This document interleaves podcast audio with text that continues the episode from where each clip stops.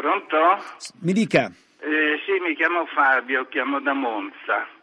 E lei faceva rilevare ieri l'importanza per i giovani di trovare lavoro.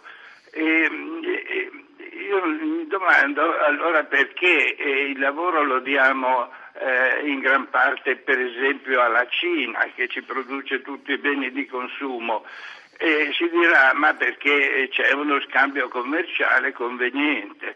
Ora io noto dai dati di Istat che con la Cina noi perdiamo un miliardo e mezzo di euro al mese. Noto che dal 12 al 15 l'Italia ha perso 60 miliardi nello scambio commerciale. È così conveniente tenere i nostri giovani disoccupati e non intervenire sugli scambi commerciali?